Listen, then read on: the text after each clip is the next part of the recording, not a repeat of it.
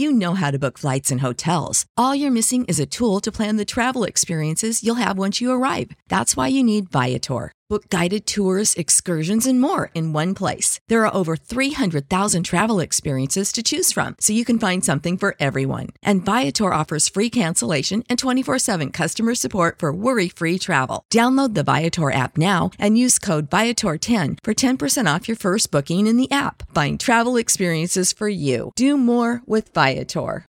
When you need mealtime inspiration, it's worth shopping Kroger, where you'll find over 30,000 mouthwatering choices that excite your inner foodie. And no matter what tasty choice you make, you'll enjoy our everyday low prices, plus extra ways to save, like digital coupons worth over $600 each week. You can also save up to $1 off per gallon at the pump with fuel points. More savings and more inspiring flavors make shopping Kroger worth it every time.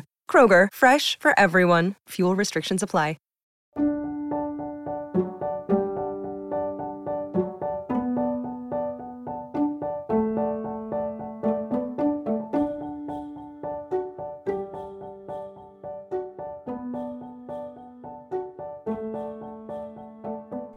Hello, everyone. Welcome to Revived Devos. Today's Devo is by R.A. Torrey.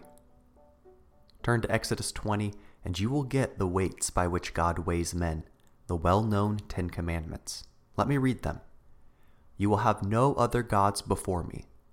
What is a man's God? A man's God is the thing he thinks most of. If a man thinks more of money than anything else, then money is his God and many citizens of Edinburgh worship Plutus, the god of wealth. Many a man is sacrificing conscience, sacrificing honor and obedience to God to gain money. You do things in business that you know are not according to the teachings of the Bible, that you know are not pleasing to a holy God, because there's money in them. Gold is your God, and you are found lacking by the first of God's commandments there are men who worship gold just as really as if they had a sovereign hung up in their bedchamber and said their prayer to it. Many worship social positions. How many are doing things in matters of dress and matters of social life that are disproved by conscience? But it is what society does. And they think if they do not do the same, they will lose their position in society. You are putting society before God.